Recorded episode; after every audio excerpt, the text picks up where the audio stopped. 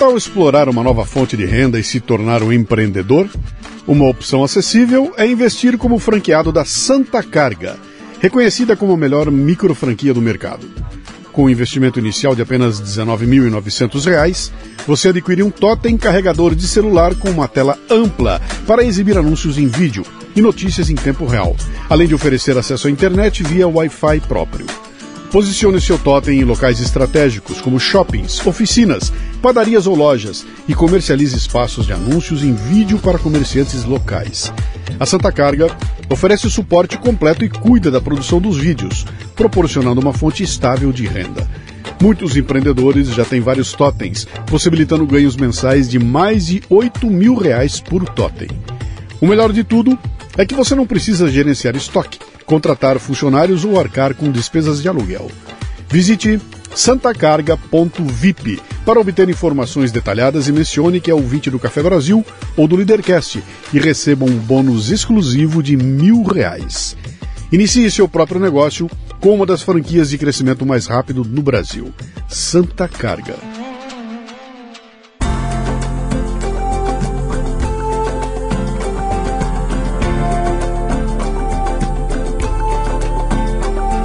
E o Leadercast nesta temporada chega a você com o apoio da Casa Portini. Localizada num bairro no Botafogo, no Rio de Janeiro, a Casa Portini possui uma estrutura de alta qualidade. Aliás, Portini sou eu que falo, né? Eles lá eles falam assim, é, é Portini. Casa Portini. É uma estrutura de alta qualidade para receber eventos privados ou corporativos num ambiente exclusivo e acolhedor treinamentos, reuniões, workshops, jantares e degustações podem acontecer num espaço multiuso. A casa dispõe também de um lindo estúdio de yoga e uma cozinha profissional, perfeita para aulas práticas e produção de vídeos. Visite o Instagram, arroba Casa Portini. Se escreve Casa Porcini com C.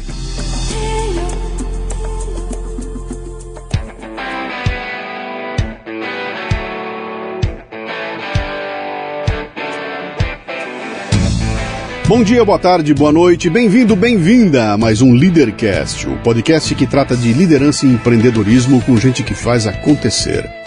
Hoje trazemos a Cris Nascimento e o Murilo Macedo, um casal de brasileiros que se conheceram na Austrália quando estavam passando alguns meses por lá e não mais voltaram para o Brasil. Juntos, criaram na cidade de Sydney o Kingtown Project, com a intenção de servir comida com um toque humano. Criamos o Quintown para alimentar a alma das pessoas e fazer com que seja mais do que apenas comida. Como brasileiros, adoramos ter pessoas por perto e sempre dizemos: esqueçam seus celulares e fiquem imersos em torno da mesa. É o que diz a Cris. Uma conversa gostosa sobre brasileiros que decidem fazer suas vidas muito longe de seu país natal, mas que carregam na alma a brasilidade e assim fazem acontecer. Muito bem, mais um Leadercast. Eu sempre começo contando como é que meu convidado chegou aqui. Nesse caso, um, é um casal convidado. Estava eu um belo dia fazendo uma daquelas lives nossa quando entraram os dois diretamente da Austrália. É, dois brasileiros aqui participando, foi muito legal. Eles entraram na live com a gente trocaram uma ideia, porque contaram o que estavam fazendo lá, acabou virando meio que uma entrevista, né? Para a turma toda assistindo. Pô, que legal, os dois lá na Austrália, com aquela loucura de. Qu quanto tempo é? Qual é a diferença de time daqui? 12, 16 13, horas? 13, 14 horas, tá. depende do horário de verão. Isso aí. Então, estava 13, 14 horas de diferença e foi um barato, batemos um papão, entraram em mais duas ou três lives. Eu falei, bom, o dia que vocês vierem para o Brasil, dá um alô para a gente sentar aqui, porque tem, deve ter muita história para contar. Então, bom, deu certo. Deu certo, estamos então, aqui. aqui. Estão os dois. Vou começar com aquelas velhas perguntas que você sabe como é que são, né? Uhum. As três que não pode chutar e o resto chuta à vontade. Evidentemente eu começo pelas damas, né? Então, seu nome, sua idade e o que, que você faz. Bom, acho que nome, tomara que dê tempo, porque meu nome é bem comprido. Meu nome completo É Maria de Fátima Cristina de Oliveira Nascimento, mas todo mundo me chama de Cris. Cris. Pra facilitar. Muito melhor. que é um nomão. Eu tenho 36 anos e eu sou uma cozinheira de formação, de profissão, sou formada aqui no Brasil. E hoje, hoje na verdade, eu sou mais, além de cozinheira, eu sou uma empreendedora, uma sonhadora, mas é, e faço um pouco de tudo na minha empresa também lá na Austrália. É cozinheira ou é chefe? Então, tem uma polêmica aí, né? É, eu falo, a gente se eu falo que a gente se forma lavador de, de louça, né? Na, é. na faculdade. É, na verdade, você se forma como um gastrólogo, né? Quando você faz a faculdade de gastronomia aqui no Brasil.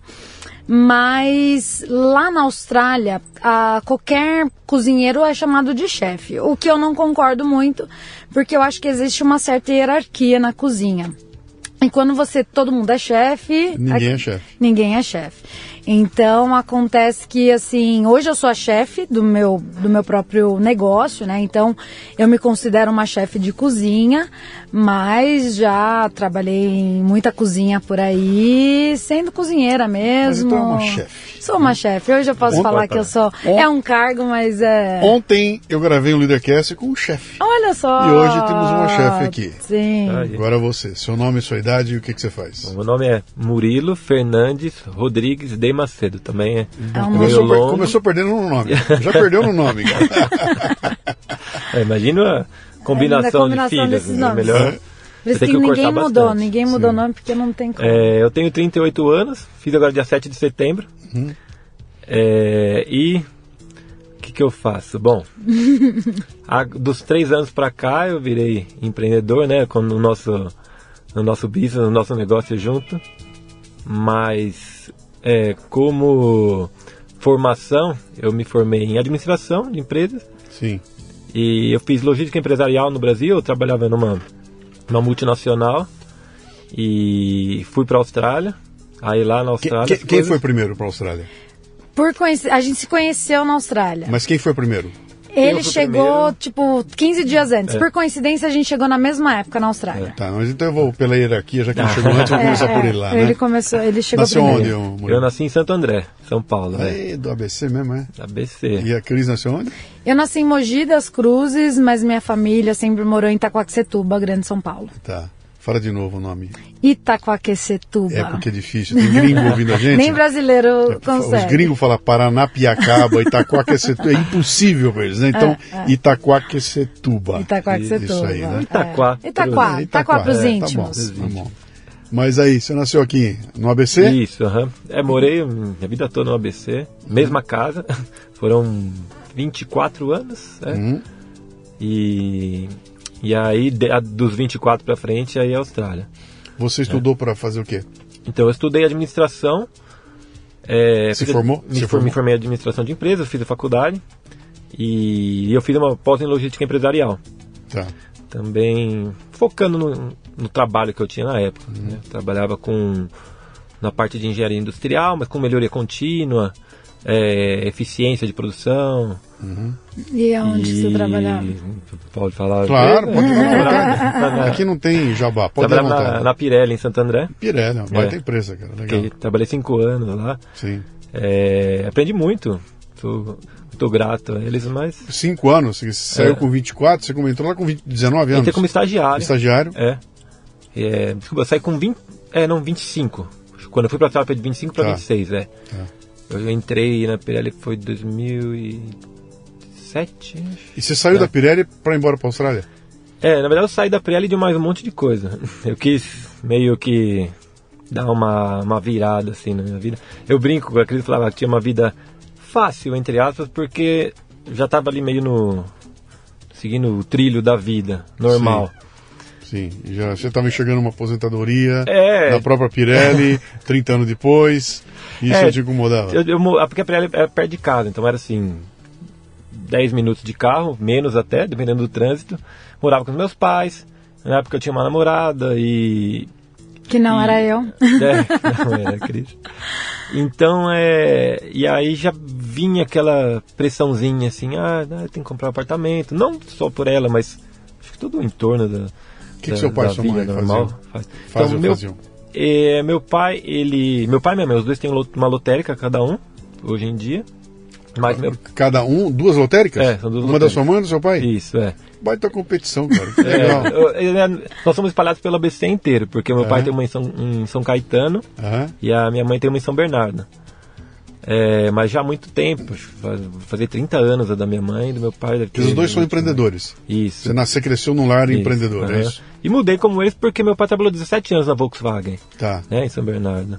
Até quando virou Auto Latino, depois ele, ele saiu. E a minha mãe também trabalhou na Volkswagen. Pô, seu pai saiu de lá. Que tem uma... Ontem eu estava conversando com, com um amigo meu, falando sobre o negócio da, da inteligência artificial que tá chegando aí, que vai Aham. debandar um monte de emprego e não sei o quê. Aí eu dei exemplo pra ele. Falei, cara, o tempo que eu trabalhava na Dana, lá atrás, a Volkswagen tinha 70 mil funcionários, 80 mil, 60 mil. É um negócio assim absolutamente monstruoso a Volkswagen, né? Se você for na Volkswagen hoje, eu não sei quantos tem, mas deve ter 15 mil. É. 12 mil, 15 mil talvez hoje.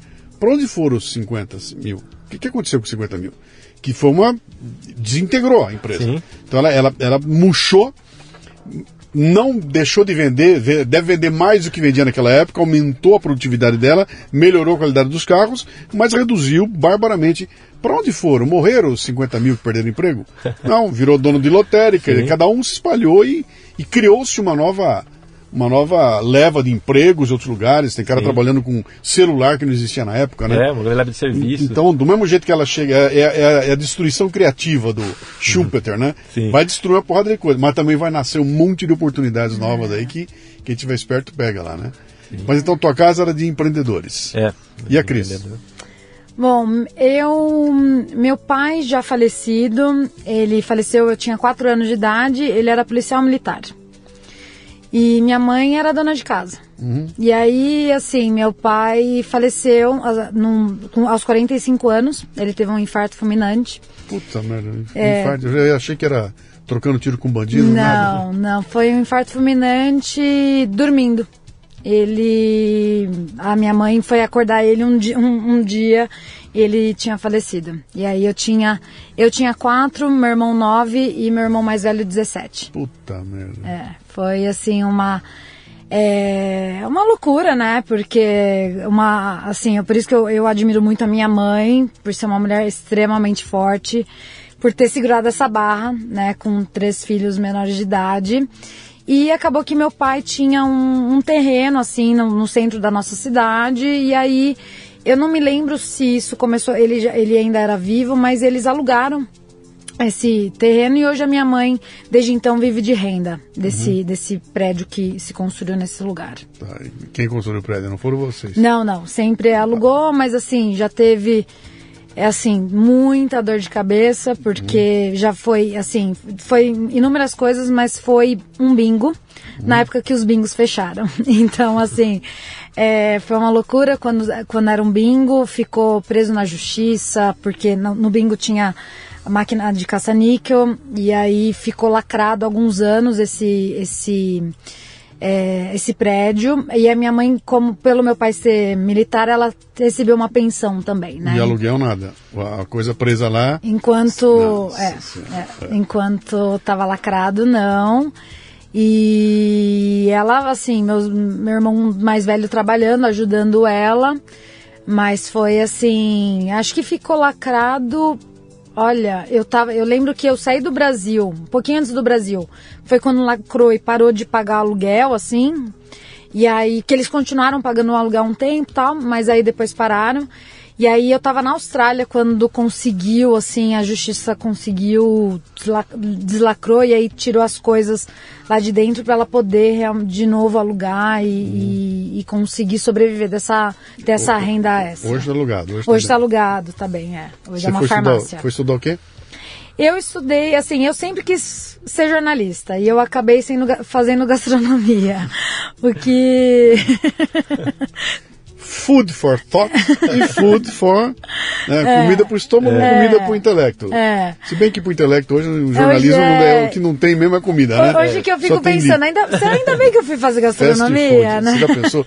Bom, você com 36 anos jornalista, você podia estar hoje na Globo News falando merda que é uma maravilha. Não, né? eu Muito falo bom. que foi assim, ainda bem, né? Porque eu, quando eu tinha 15, 16 anos, assim, eu sempre eu queria fazer jornalismo e aí eu fui, eu sempre gostei de viajar. E aí eu fui fazer meu primeiro intercâmbio. Eu já falava inglês, já tinha feito inglês, e aí eu fui para os Estados Unidos trabalhar num parque de diversões por sete meses. E aí eu voltei e eu falei assim, quer saber, eu vou fazer gastronomia. Você não foi para Disney, não foi Disney? Não, eu fui pro Six Flags. Que Six é, Flags, é, tá. é, que é uma rede grande lá Tá. também. Eu é, operava a montanha-russa, os brinquedos lá, eu tinha 18 anos. E aí eu voltei nisso, eu na verdade eu comecei a cozinhar em casa, assim, eu não cozinhava nada até então. E aí comecei a cozinhar em casa e eu falei assim, é legal, eu gosto de comer, gosto, tô gostando de cozinhar. E aí me enfiei aí no, fui pro Senac em Campos do Jordão.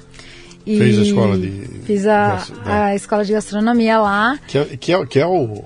É o The Best no Brasil, É, não é? é, não sei se é o The. Best hoje. É, eu hoje, naquela época era. Era, né? Naquela época era, Sim. porque tinha o Hotel Escola, né, no Senac. Sim, Eu maravilhoso. fui estagiária lá no, no Hotel Escola em 2008. Uhum. E, e aí logo depois, bom, logo posso falar já logo depois que, que eu Pode, não pode. Eu, eu corto, se você pular demais, eu corto. Eu, quando veio a a crise de 2008, todos os restaurantes, vários restaurantes aqui em São Paulo fechando também, aquela crise toda. E aí umas amigas minhas falaram assim, você não vai trabalhar num navio de cruzeiros? E eu falei assim, ah, eu gosto de viajar, não tenho dinheiro, tá aí, vou aí. E aí eu fui trabalhar num navio da Royal Caribbean na Europa por, um, por sete, oito meses Como na como cozinha. cozinheira. Foi Como meu cozinheira. primeiro Uhum. trabalho como cozinheira. E aí já foi num navio, aquela loucura. É, sete dias por semana, trabalhando ali sem folga. E foi uma grande, grande escola para mim Cara, também. deve ser um negócio puxadíssimo, né? É Porque muito puxado. você não tem nem por fugir. Não, não tem pra onde fugir. Não tem. Não tem. Todo saco cheio vou dar a volta no parque. Não tem parque, é ali. É, e assim. Não pra falar que vou embora. É, vai embora, vai pra onde? velho? É, é, Então foi. E o meu primeiro emprego. Então eu falo que eu acho que isso deu uma grande base, assim. Você sabe que eu tenho um monte de ouvinte embarcado? É, imagino. Um monte, é uma vida mandaram. eu- eu- inclusive, eu, eu preciso até retomar isso aí. Vários mandaram pra mim ah, mensagens, né? Uhum. E eu fui guardando. Eu falei, qualquer dia eu vou fazer um programa dedicado a eles. Então eu guardei. Devia ter usado. Tá tudo lá guardado. Eu vou ver se eu acho. Pessoal, tô embarcado em tal lugar, tô no navio Sim. tal, tô assim. Ontem nós fizemos uma live com ouvintes do assinante do Premium, e um deles está dentro do navio. Tá Entrou na live embarcado. embarcado. Tô aqui, tô, tô na- a 12 milhas da, da costa da Bahia, uma coisa assim, tô indo para não sei aonde. É, Tem muita uma gente loucura. embarcada. É, eu, eu quando trabalhei, eu, eu atravessei o Oceano Atlântico. Que eu peguei o navio no Brasil e fui até o Marrocos. E aí depois eu fiz ali o Mediterrâneo alguns meses. É uma loucura, é uma loucura, mas acho que é uma. É aquela assim. É sofrido, foi sofrido, Uhum. mas eu acho que me deu uma resiliência, assim, na profissão, que é uma profissão. A cozinha, ela é bastante dura, né? E, e, assim, Que é natural. A co- A cozinha em terra, é. No- a, ca- a já é uma dureza. terra já é uma dureza. no navio, No navio, assim. com gente falando todo tipo de idioma. Não, e assim, é jamaicano, indiano, filipino. Uhum. E eram 70 homens e 5 mulheres, mais ou menos. No navio que eu trabalhei. Na Ah, cozinha, né? Na é. cozinha. Na cozinha, né? Então eu tinha 21 anos, acabado de me formar e fui assim, literalmente descascar a batata no navio. E- mas foi, foi, foi incrível, eu conheci muitos lugares, é, pude sair né, em al- algumas, alguns dias ali do navio. Mas é uma. é, é, é bem duro. É, é duro. Mas eu acho que criou uma casca necessária Claro. para aguentar os anos de profissão. É isso aí. Qual foi aí a- o momento de que bate na tua cabeça, vou embora do Brasil? Primeira ideia, vou embora do Brasil. Segundo, como é que aparece a Austrália na tua vida? É, assim, eu, eu não tava, na verdade, fugindo do Brasil, era mais do meu, da meu dia a dia ali, da minha rotina, né? Você poderia ter ido para Minas Gerais, É, em qualquer lugar. É. eu, mas já quando eu tava na faculdade teve um amigo meu que foi pra Inglaterra. E aí ele voltou nove meses depois falando, puta, eu fui pra lá, fiquei na casa de um senhor lá, eu dirigia trator, ajudava ele a reformar uns negócios lá. Eu falei, putz, legal, né? Acho que eu posso embarcar nessa também. Aí eu me formei. Quando eu me formei, eu tava bem no trabalho. E aí fica aquele negócio, putz, vou, não vou, carreira. Aí eu falei, não, aí embarquei na, na, na pós-graduação. Aí foram dois anos, né? Essa que a pós-graduação em função do trabalho que eu fazia, do meu emprego. Não, não me arrependo, mas hoje eu mudaria algumas coisinhas. É, aí, quando eu terminei a pós-graduação, falei, bom, agora não tem, vou largar tudo, nada para me segurar e eu vou. Aí eu fiquei pesquisando entre Irlanda e Austrália, porque na época, eu acho que até hoje talvez, hum. são os dois únicos países que você pode, como estudante, trabalhar legalmente, né? É, muitos outros países você vai como estudante ou com qualquer outro visto, em teoria você não pode trabalhar. Uhum. Então é, ficou ah, foi, nessa. Foi, esse, foi o, esse foi o fator decisor? Foi, era Irlanda e Austrália. Aí o clima pesou demais, porque a Austrália é um país é, eu, eu, tenho uma curiosidade, cara. Se perguntarem para mim o seguinte, fala o nome de um país que fica na puta que pariu, eu falo Austrália. Tem mais é algum? Tem é. alguns, mas a Austrália. É. é, é, é longe, é, fora de mão, é fora de rota, é tudo complicado. Tudo. É, outro lado do mundo, né? É, é outro lado do mundo. Era um lugar que eu não escolheria para ir morar.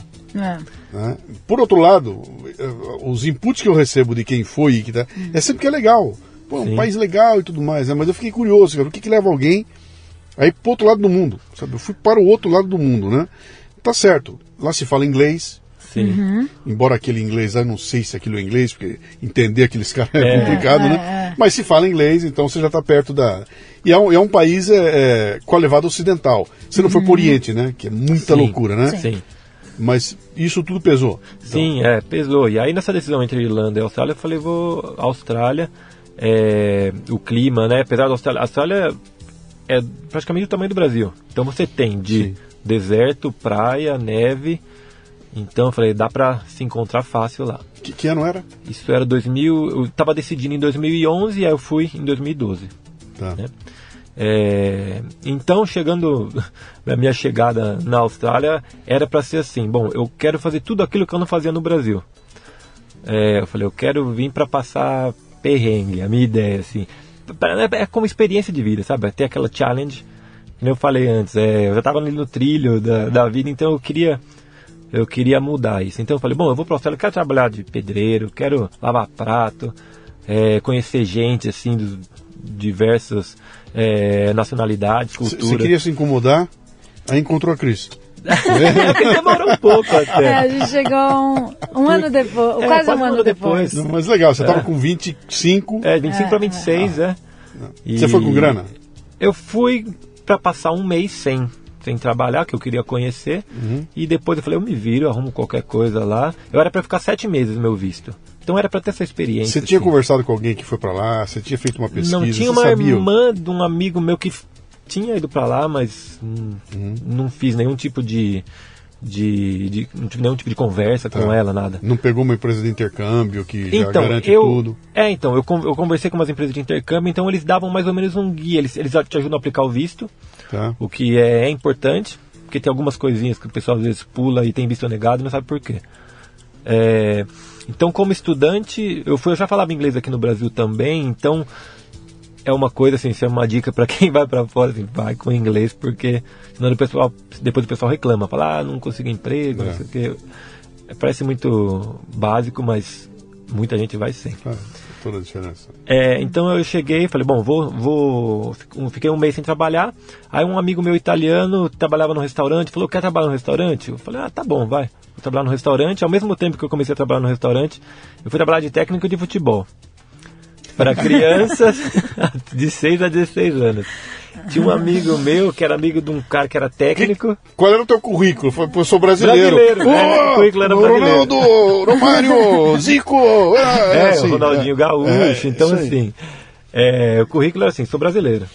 Até na época, né? Então, assim, foi um nos, período... anos, nos anos 90 eu estava nos Estados Unidos, né? Uhum. Passei uns períodos lá, morando lá, inclusive. Fiquei um mês, não fiquei muito tempo, um mês que eu fiquei lá, numa cidadezinha chamada Richmond, lá em Indiana. Pequenininha. Uhum. Tem vários Richmond. É, essa é uma pequenininha lá, né? E, e, tinha esse lance, no final de semana, tá, os caras me convidaram, ah, né, e aí tinha o futebol, vamos jogar bola.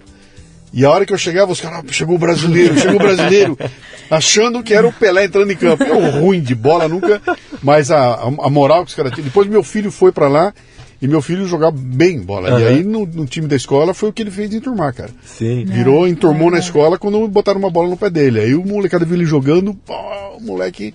Mas o futebol é uma É um. Quando eu fui para Everest, Aham. cara, eu tô lá no Nepal, no meio da montanha, não tem nada em volta, e vou conversar com os Sherpas e falo, cara, eu sou do Brasil. E aí eles, ô Ronaldo, Romário, Ronaldo, Romário, Sherpas no, no, no- no Himalaia, Himalaia. futebol do Brasil, cara, abre porta para todo lugar, né? É, a gente não tem nem ideia, né? Acho que quando a gente vai pra fora que a gente entende o poder do futebol brasileiro. É verdade, é verdade. Então é. Você foi ser técnico, Eu então, fui né? técnico de futebol, trabalhando num restaurante como técnico de futebol e de manhã eu estudava é, inglês para negócios. Uhum. Aí passou um- dois meses mais ou menos. Como eu falei, eu queria passar essa, essa dificuldade, esse perrengue. Eu queria sim trabalhar de qualquer, o que quer que fosse, porém eu não queria, o, eu até brinco, gravatinha, calça social e sapato. Mas lá dentro, depois de dois meses, não sei se o, o ego acaba batendo um pouco, aí eu comecei a procurar algum trabalho normal, vamos dizer assim. Aí eu acabei caindo numa empresa de pesquisa de mercado, trabalhar com pesquisa de mercado. De ter gravatinha, camisa Me social. vi na George Street, que é a Avenida Paulista lá de Sydney, no prédio exatamente, na avenida principal. Aham. Três anos e meio. Aí passou um tempo, até eh, nós já estávamos juntos, eu falava, eu, eu tô fazendo tudo aquilo que eu corri no Brasil. Sim. Que eu tava correndo, né? E aí foi um, um segundo, uma segunda etapa onde eu falei, não, eu, eu trabalhei dois meses só assim, né? Como técnico de futebol e, em restaurante. Aí eu tive uma uma chamada, falei, não, eu, eu Não foi isso eu que eu vim foi fazer isso que eu aqui. fazer, é. Mas até chegar nesses nesses três anos e meio, Uhum. nós nos conhecemos, eu cheguei lá em 2012, junho de 2012, e nós nos conhecemos em maio de 2013. Né? É, então a gente já estava junto já há um tempo, a gente tinha o suporte um do outro, eu já acompanhava ela na vida louca de restaurante. Então, então, então dá uma pausa aqui, vamos ver como é que a Cris chega lá. Como é que você chega lá, Cris? Eu, bom, lembro do navio. Você É, tava tava, lá no lá no Mediterrâneo? navio, Mediterrâneo. E eu conheci uma brasileira que já tinha morado na Austrália. E aí ela me falou assim, nossa, porque quando você trabalha em, em cozinha de navio, não sei hoje em dia, mas naquela época, 2009, eu ganhava 614 dólares por mês. Era muito, muito pouco, né, comparado ao trabalho de sete dias por semana e tal. E ela virou pra mim e falou assim: vai pra Austrália, a Austrália é muito bom pra quem é chefe de cozinha, pra cozinheiro e tal. E aí eu, eu fiquei com aquilo na cabeça, eu fui pra São Paulo. É, a- a- logo depois né, que, eu, que eu desembarquei, eu fui pra São Paulo e eu fui estudar MBA em gastronomia. Fui fazer aí um- uma parte mais administrativa de, de gastronomia que eu falei. Aqui na cidade de São Paulo? Aqui em, na- em São Paulo, na, na Embi Morumbi Tá. que é o Senac e a Embi Morumbi são pau a pau ali, né, na, na- nessa área. E aí fui estudar MBA em gastronomia, porque eu falei assim, esse negócio de cozinha é difícil. Se eu quiser, para dar uma evoluída, preciso estudar. E aí eu sempre como eu sempre gostei de, de viajar e tudo mais, eu já eu tinha trabalhado no Hotel Grand Hyatt por um tempo, e aí eu saí, não tava daí eu, eu quando eu saí do Hyatt, eu comecei a procurar trabalho na área e não tinha nada assim, não O aparecia. chefe de ontem é do Raiz, viu? Ah, do Hyatt, ai que legal. Hyatt Talvez até é, conheça não, não, ele. é recente lá. Ele é recente, é, ah. tá- não tá há tanto tempo. Mas é Sim. chefe do restaurante japonês do Hyatt do Rio de Janeiro. Ah, que legal. Eu, eu trabalhei aqui em São Paulo, ainda estava para abril do Rio de Janeiro. Sim. E aí eu trabalhei no Banquetes aqui na, na área de eventos do Hyatt. E aí eu acabei quando saí do Hyatt, que para me dedicar mais à pós-graduação, comecei a procurar emprego na área e não aparecia nada, assim. Aparecia para ganhar 800 reais. Que, é, que ano era? 2010, 10, 11. não, isso 2011, 2011. Não aparecia nada, nada, nada. E eu falei assim, imagina, 800 reais é meu aluguel, né, pra morar aqui. Então, como que eu vou ganhar isso? E aí eu Que, é, comecei, que é a diferença. Você no navio, você ganhava 670 dólares, mas não pagava nada. mas você tinha casa, comida, tava tudo, Tudo, lá, né? tudo. Era, aquilo era o dinheiro teu, é, guardado. É, né? é. E era um salário baixo, mas assim. Mas Nem que se ali. quisesse gastar, você É, não tinha, é. não tinha balada pra ir, né? É, tem os bares ali da tripulação, Da mas... tripulação, é, né? é, é. Tem um pão e Mas- circo pra É, turma. tem, uma, tem um pão e circo lá. E aí, a gente... E aí eu tava nessa busca, daí eu comecei a dar aula de inglês. Porque como eu já falava inglês, eu... eu falei assim, quer saber? Eu vou me virar com uma outra coisa, porque eu preciso, né, pagar as contas. E aí eu fui dar aula de inglês e de português para estrangeiro, não tinha assim nenhuma formação, mas eu tinha uma cara de pau ali para me virar. Só que daí já batia de novo essa coisa do viajar. Eu sempre gostei de viajar, sempre de, de, de, de ver coisas novas mesmo. E aí é, tinha pensado aquela coisa da Austrália, mas primeiramente eu queria voltar para os Estados Unidos, porque eu gostava dos Estados Unidos, eu gostava ali da, daquela cultura, mas as agências naquela época falavam assim: não, os Estados Unidos está quebrado, está muito difícil migrar para lá, tem, por que você não pensa na Austrália? E aí que começou essa ideia da Austrália, todas as agências sempre falavam Austrália, estavam vendendo muito a Austrália naquele ano, que era aí 2011, 2012. Tua amiga já tinha dado uns, minha, uns insights legais? Minha amiga, e ela acabou voltando para lá. Aí eu falei assim, quer saber, eu vou, vou tentar, vou, vou para um ano. E aí eu fui parar na Austrália estudando, como eu já falava inglês, eu, já, eu não fui estudando inglês, eu fui estudando como era. A gente tinha que ser estudante, né? É, naquela época a gente não tinha um entendimento que tinha outras formas de ir. Mas naquela época eu fui estudando é, uma, um, um curso técnico de administração. Uhum. E, e, aí eu cheguei lá é, estudando e aí logo realmente assim é uma área lá realmente boa para cozinheiros e aí eu desde então sempre trabalhei com gastronomia. Você foi com visto de sete meses também, Eu fui com visto de um ano e aí, naquela época, assim, não existiam grupos de Facebook. Hoje em dia tem muito conhecimento, tem muita agência falando sobre isso. Mas aí eu fui renovando, assim. Daí, ah, vou ficar mais um ano. E aí a gente foi, foi vendo que existiam outras possibilidades de, de ficar na Austrália. E foi quando o restaurante. Daí eu comecei a trabalhar num restaurante brasileiro, num café brasileiro bem popular lá em Sydney, e aí eles me patrocinaram para eu ficar na Austrália. Eles me deram um visto de trabalho. Legal. E aí foi através desse visto que hoje a gente tem a nossa cidadania. Legal. Mata uma curiosidade minha aqui. Volta no navio lá. A, a tripulação, quer dizer, quem trabalha na cozinha é considerado tripulação? Sim. É tripulação. É. A tripulação pode interagir com, com o pessoal que está os, os, passageiros. Os passageiros e tudo mais, ou essa interação é.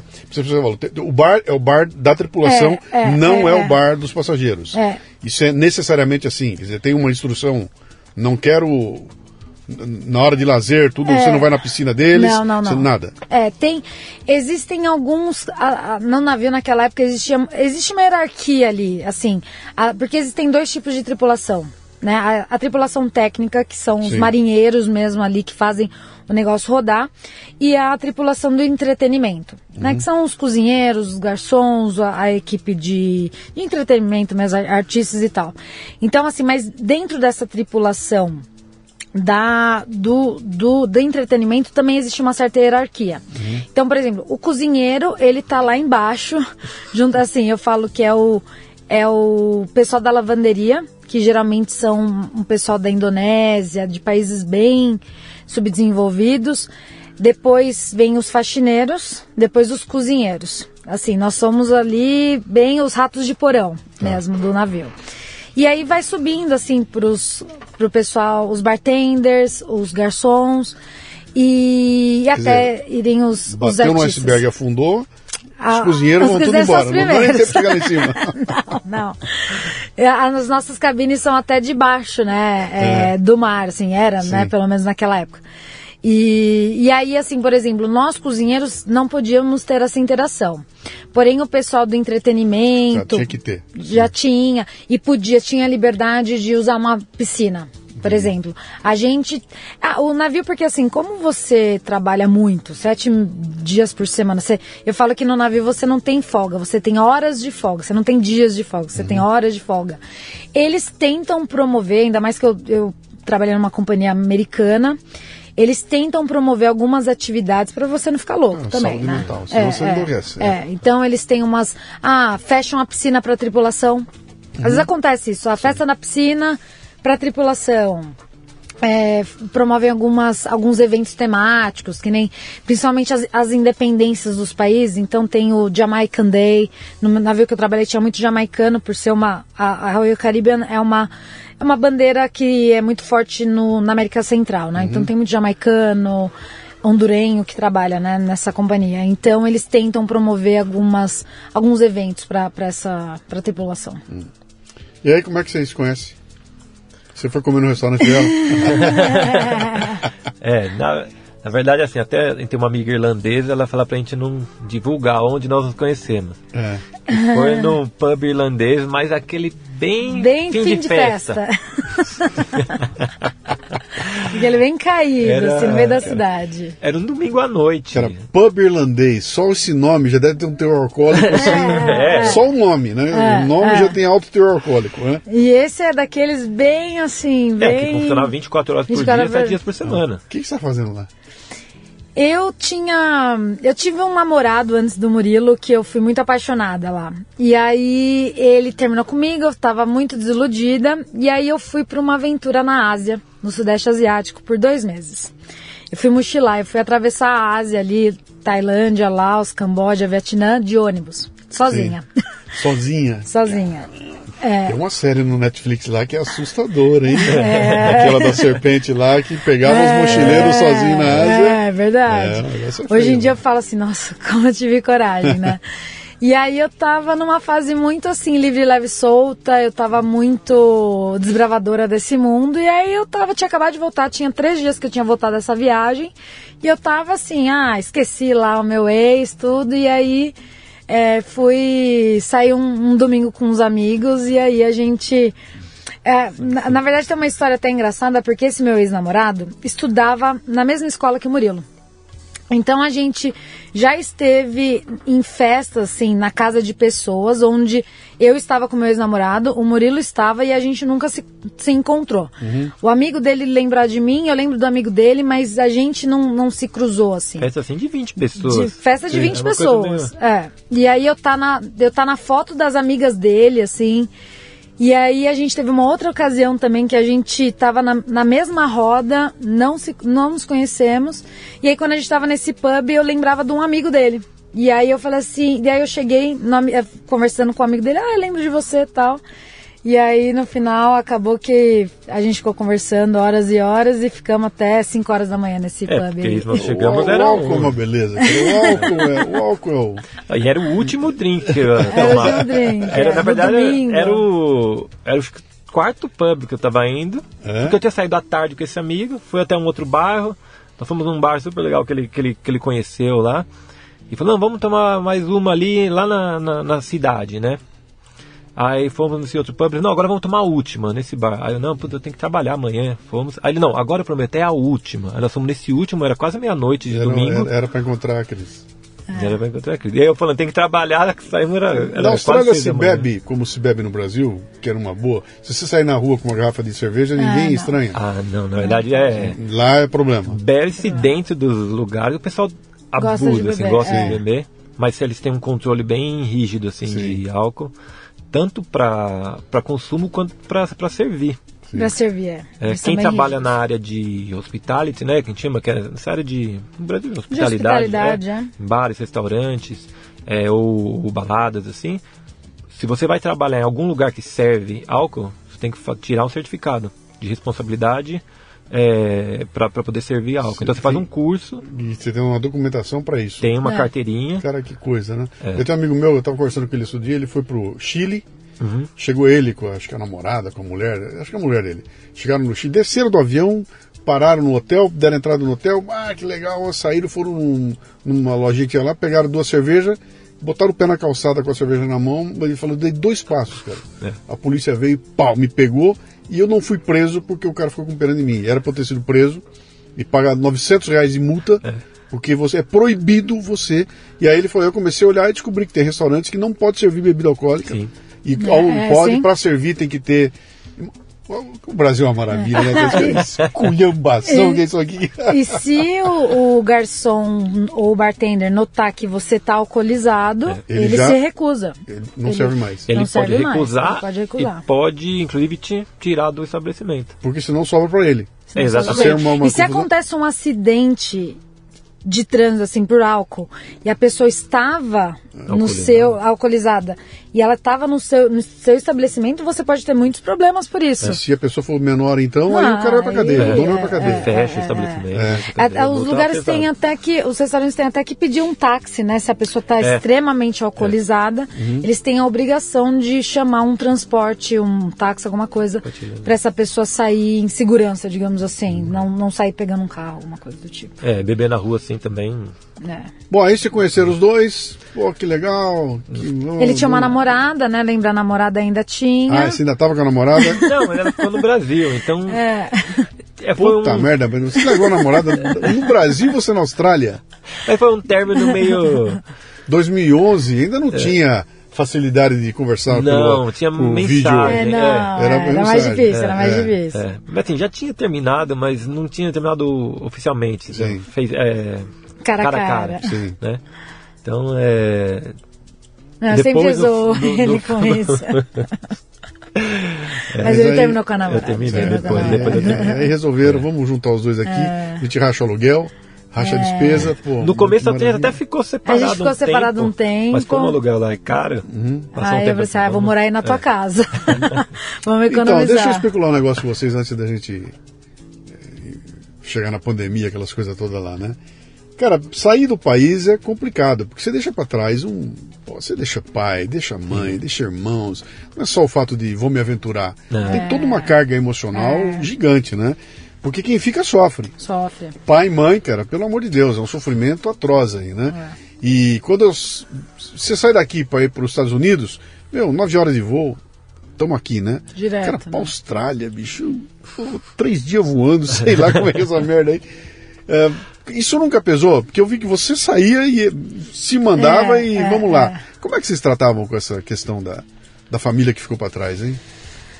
É, No começo tem aquele espírito meio de aventura. Então, a minha mãe até hoje me fala, me zoando, assim. É, e eram só sete meses, né? Então, é que eu falo, i- isso é curtição, pô, vou dar uma volta, isso é curtição. Agora, estou fixando residência, minha vida será aqui a 8 mil milhas de, de, de você, sei lá que distância que é, é, é outra, é, um- é uma decisão É. bem complicada, né? É, que pra gente acabou mudando já estando lá. Não- Como nós não, não, não- não fomos. Nosso tipo de. Não foi uma migração, nós fomos aventurar. Então, ao longo do tempo foi mudando. Quando Eu ia vocês se voltar. encontraram os dois, não era plano ficar lá. Não, Não, eu- não. Não havia um plano de estar lá. Não. eu até brinco que eu até tava tentando. Aliás, de estar não, de se De estabelecer ter- lá. é, não. é. Eu até brinco que eu estava tentando pegar o visto de trabalho na empresa, naquela empresa de pesquisa de mercado, e a Cris, quando ela estava naquela pegada de que tinha voltado da Ásia, tudo, ela até falou, não, não, eu quero viajar. E a gente, A gente ficou queria- combinando de eu querer viajar, viajar. o mundo, tudo. Aí eu falei, ah, bom, tá bom. Então, ela- quando eu falei que ó, aquele ego que bateu de trabalhar em escritório, depois que eu me, me toquei, falei, não vim aqui para isso. Então a gente estava um pouco nesse período, né? E então essa essa estadia na Austrália ela foi mudando um pouco a nossa cabeça É. sobre nos fixar lá. É. E E, pro- ela foi aos poucos também, foi gradual nessa. Sim, os pais é, realmente ficaram naquela ilusão né, de que a gente ia voltar logo, ia voltar logo. E só que a, a, a vida lá é, é bem diferente, assim. Então você começa a tomar gosto por, por certas coisas, né? Que infelizmente, pelo menos na época, você não tinha aqui no, no Brasil. Tipo, É. me dá um exemplo aí. O que, o que, que conquista um brasileiro Assim, num país que, teoricamente, é, eu, eu, eu, viajei um, um bocado já, Uhum. já tive experiências lá fora, tudo, já conversei com, já vi como é que funciona lá fora e, e em lugar algum, não conseguia achar lugar nenhum essa coisa do o abraço do brasileiro, né? Ninguém abraça como brasileiro, não, Não. tem É. como. O abraço lá fora tem, é pontudo, É. tem, tem, tá, tem, tem, é, tem canto quadrado, aqui o abraço é, É. redondinho, é, sabe, tem toda uma, uma, uma coisa aqui de um, de um acolhimento que lá fora a gente não vê, né? É. Por isso que eu sempre imaginei que fala, pô, mudar para um lugar que seja frio é complicado. E o frio Sim. não é a temperatura, o frio, frio, Frio, do calor humano, é, né? é, é. Como é que é na, na Austrália? A Austrália é- É, também tem ponto? O abraço é pontudo? é, ele é pontudo, assim, eu falo que ele falta uma energia. Eu falo assim, é, eu- a, Austrália, ela é um país lindo, Assim, é um país que tem muitas praias, né? Onde a gente mora, ela tem um clima realmente bem parecido com o Brasil, né? Então, esses pontos que hoje a gente. Lógico que assim, você tem segurança. É, né? acho que é o número um, Acho que é o número um é assim, todo segurança, mundo, é né? segurança. De É. não ter portão na nossa casa. A gente mora numa casa que não tem portão. Então, assim, acho que essa é a primeira. E não moramos num condomínio, condomínio. moramos numa, numa rua normal. normal. É, Porém, é engraçado, né, Luciano? Porque, assim, mesmo estando há um, 11 anos lá na Austrália, a gente nunca falou que ficaria para sempre na Austrália. E eu acho que talvez um pouco por conta desse abraço pontudo, sabe? Assim, de, apesar que assim, a gente tem muitos conhecidos, muitos amigos brasileiros lá, que assim, são, é, eles são irredutíveis, assim. Eu nunca mais vou voltar pro Brasil. Hoje, depois de 11 anos, é, voltando, que né, a gente está agora de férias, depois de seis anos, né, que a gente não vinha para o Brasil, é claro que mexe muito você ver a, a sua família envelhecendo, né? E ainda mais pós-Covid, que graças a Deus a nossa família está bem, não, não, né, não perdemos ninguém, né, por conta da pandemia. Então eu acho que assim, a gente já tem um tempo que a gente conversa sobre a possibilidade de um retorno para o Brasil. Um retorno muito bem pensado, claro. É, e essa viagem ela, foi, ela serviu um pouquinho como um termômetro. Claro que hoje em dia é mais fácil falar de um retorno tendo um passaporte australiano de segurança, né, de backup que a gente fala. Então Vocês assim, têm a cidadania já, australiana? Sim. é, a gente Vocês- só falta a nossa lá- cerimônia. Tem um green mas- card lá também? é, hoje a gente tem o green card, Tá. na verdade, e que a gente, né, foi por essa jornada aí do restaurante, tudo, e aí a gente pegou o green card, e aí depois que você tem o green card, você tem todos os direitos que um australiano só não tem o dever de votar. Então a gente já tem o green card aí, já tem desde 2000 Mas se quiser votar, pode. Votar Com nem green pode. card, não, você tem que com ser green card você cidadão. precisa ser cidadão para votar. Quer dizer, nem que queira, você não pode votar. Não, não, não. Nem não, com o não. green card na mão. Não. Tá. Então, assim, é, mas você tem acesso à saúde pública, você tem acesso à educação pública, você tem todos os direitos. Só não tem o dever da votação. Quer dizer, você não pode nem ser político lá. Não. Se Nem- você é residente você também não pode ser votado. Não. não. Nem pode ser votado. Não, não, não. não. Tá. E aí agora com a, a cidadania, então depois de quatro anos na Austrália e um ano de residência, que seria Com nosso green card. card, agora a gente pôde aplicar na nossa cidadania. A gente demorou um pouquinho, mas a gente aplicou esse ano. A gente tem que fazer uma prova de conhecimentos da Austrália, a gente tem que estudar ali um pouquinho, entender algumas coisas e fazer uma entrevista na imigração. Nós fizemos, a gente está nesse processo, já foi tudo aprovado. Agora a gente vai, tem que fazer a nossa cola, eu brinco é a nossa colação de grau australiana, que é pegar ali o certificado, a né? formalização. O juramento É. tudo mais. É. Aí vocês são cidadãos. Aí você Sim. pode votar, aí pode Aí fazer você tudo. pode fazer tudo. Virou um australiano. Aí virou australiano. Hoje, assim, a gente, nós tem, tendo o green card, sendo residentes, se os nossos filhos nascerem em qualquer lugar do mundo, eles já são australianos. Com o, a gente. green card. É. Ah, é? É. Não precisa nascer na Austrália? Não. Não. Porque a gente é. Por, por sermos residentes. Sim. E, mas aí agora com a cidadania também não, não vai importar. Eles- Vocês vão manter dupla cidadania. sim, Vão manter. sim, sim, sim, sim. E aí agora, por isso assim, hoje, claro, essa viagem pro, pro Brasil foi um pouquinho de termômetro ali para ver, vamos ver o que, que tá acontecendo nesse país que Se os abraços ainda estão quentes. se os abraços ainda estão quentes. Você está ouvindo o Leadercast, que faz parte do ecossistema Café Brasil, que você conhece acessando mundocafebrasil.com. São conteúdos originais distribuídos sob forma de podcasts, vídeos, palestras, e-books e com direito a grupos de discussão no Telegram. Torne-se um assinante do Café Brasil Premium. Através do site ou pelos aplicativos para iOS e Android, você pratica uma espécie de MLA, Master Life Administration, recebendo conteúdo pertinente, de aplicação prática e imediata que agrega valor ao seu tempo de vida. Repetindo, mundocafebrasil.com. Antes de chegar nessa vinda para o Brasil, me conta um pouco de lá. né? Eu tenho um amigo meu, grande amigo meu, Sidney, que mudou para os Estados Unidos, foi morar lá. Né? E, e ele tinha a esposa e duas filhas pequenas. Né? E ele mudou para lá, primeiro ele chegou sozinho, tá? arrumou a casa, ficou na casa sozinho. Aí a esposa dele foi e as filhas ficaram aqui. E, e eles ficou- ficaram morando lá um, um período ali. E ele falou que eles foram recebidos de uma forma muito fria, a vizinhança muito fria os recebeu. Quando as meninas chegaram, falou, cara, virou de ponta cabeça, porque a hora que as meninas chegaram e o pessoal enxergou a gente como uma família estável, Ah. pai, mãe e filhos, aquilo abriu, todo mundo virou amigo da gente, a gente foi aceito pela comunidade na hora que as crianças apareceram, né? Vocês não têm filhos? Ainda não. Tá, esse processo de, de ser aceito pela comunidade lá, de ser um imigrante e tudo mais, tem uma. Tem um. Tem, Tem, tem uma separação, tem um. Não, que a Austrália, é, de Acho que forma em geral... Sydney, né? É, que a gente está em Sydney também, É, que é uma tá- cidade você tá muito cosmopolita. Né? Melbourne, uh, Brisbane, São as principais Canberra, que são as, cidades, é. as principais Perth, que são as principais cidades. É uma cidade que tem uma, uma aceitação relativamente boa, Sim. né? É, agora, se você vai mais para dentro, né?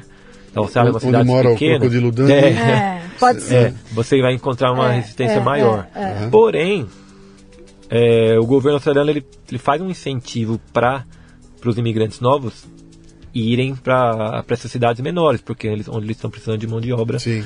mais, né? Então, assim, tem essas duas coisas. Você pode ter um- uma rejeição um pouco maior, porém eles precisam.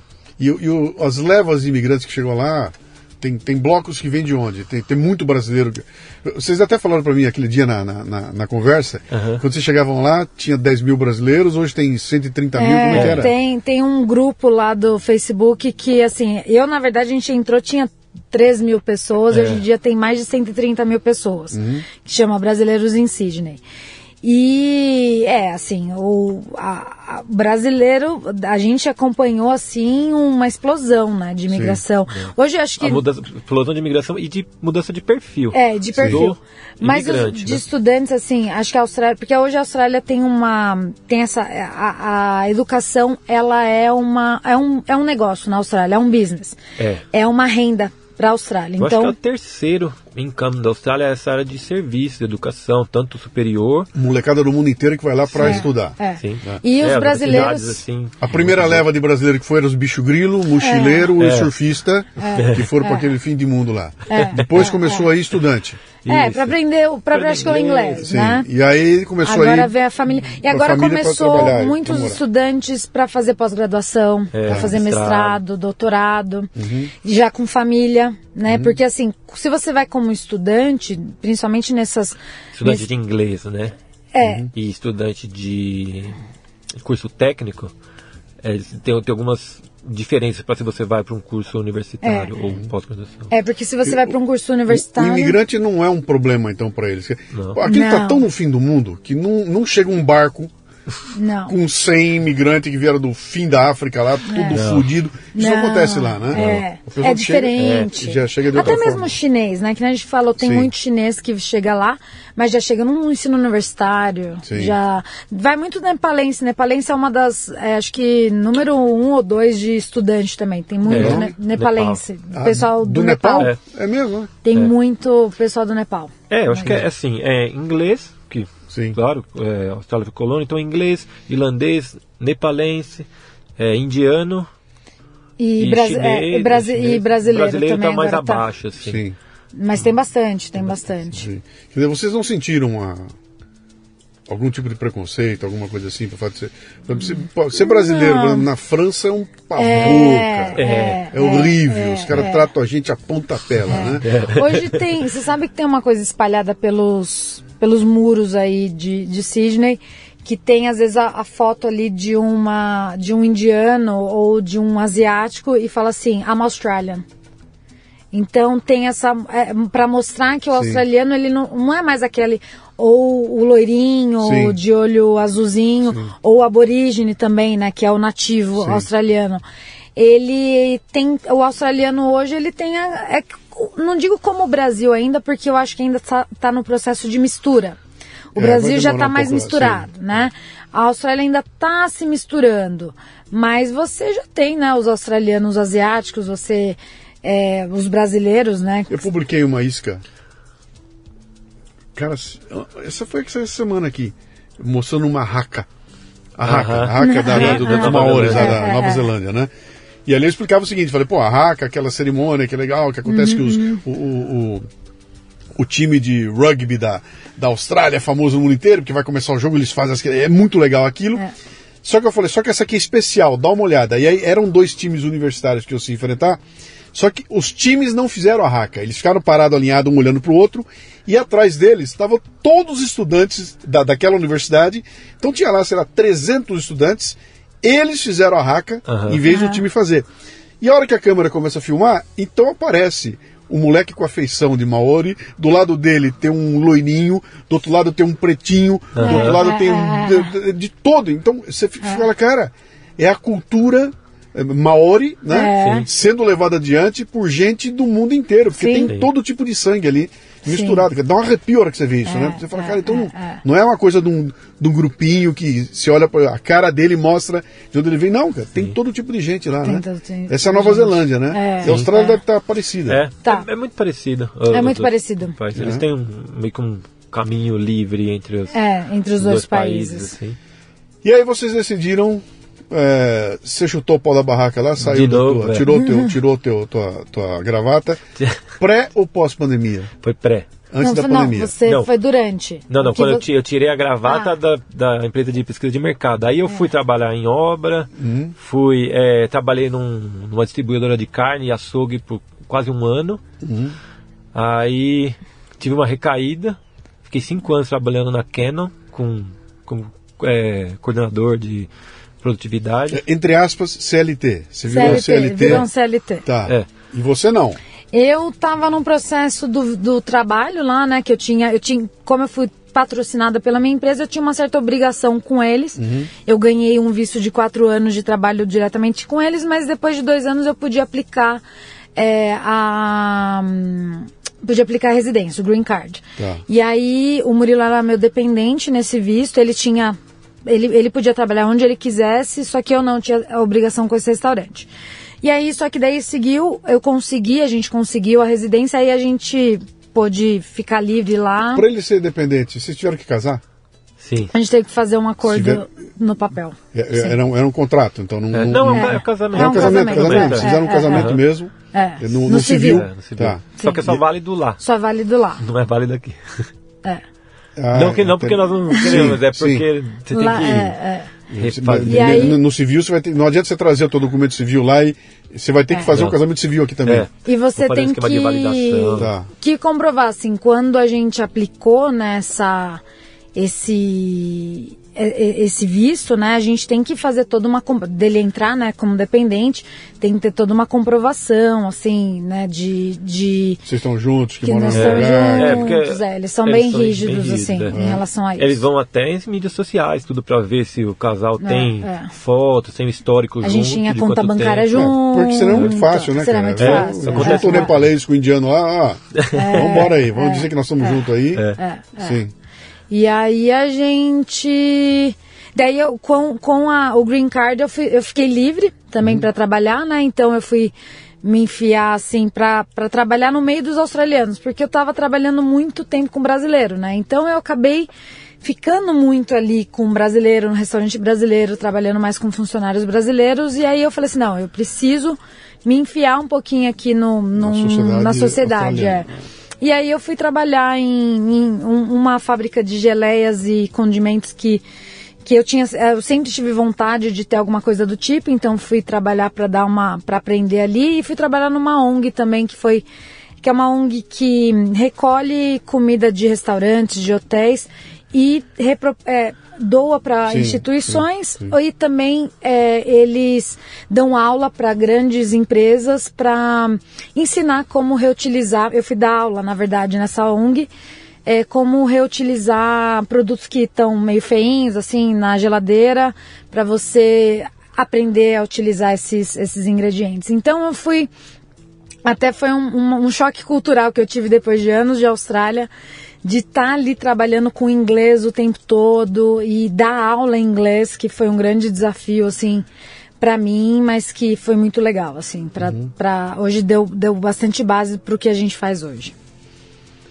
Aí pinta a pandemia. Bom, vocês se juntaram os trapos, foram morar É, juntos. daí a gente foi Aí morar junto, já tava morando junto, junto um tempo. Aí é. pinta a pandemia, cara. E as imagens que começam a chegar no Brasil da pandemia australiana eram horrorosas, cara, porque lá os caras baixaram o sarrafo, né? É, baixaram o ca- e, foi até estranho porque a, a, a- a, a, imagem que a gente tem, Austrália, Nova Zelândia, que são países de liberdade, aquilo é uhum. tranquilo, está na boa. De repente, a polícia está descendo o sarrafo.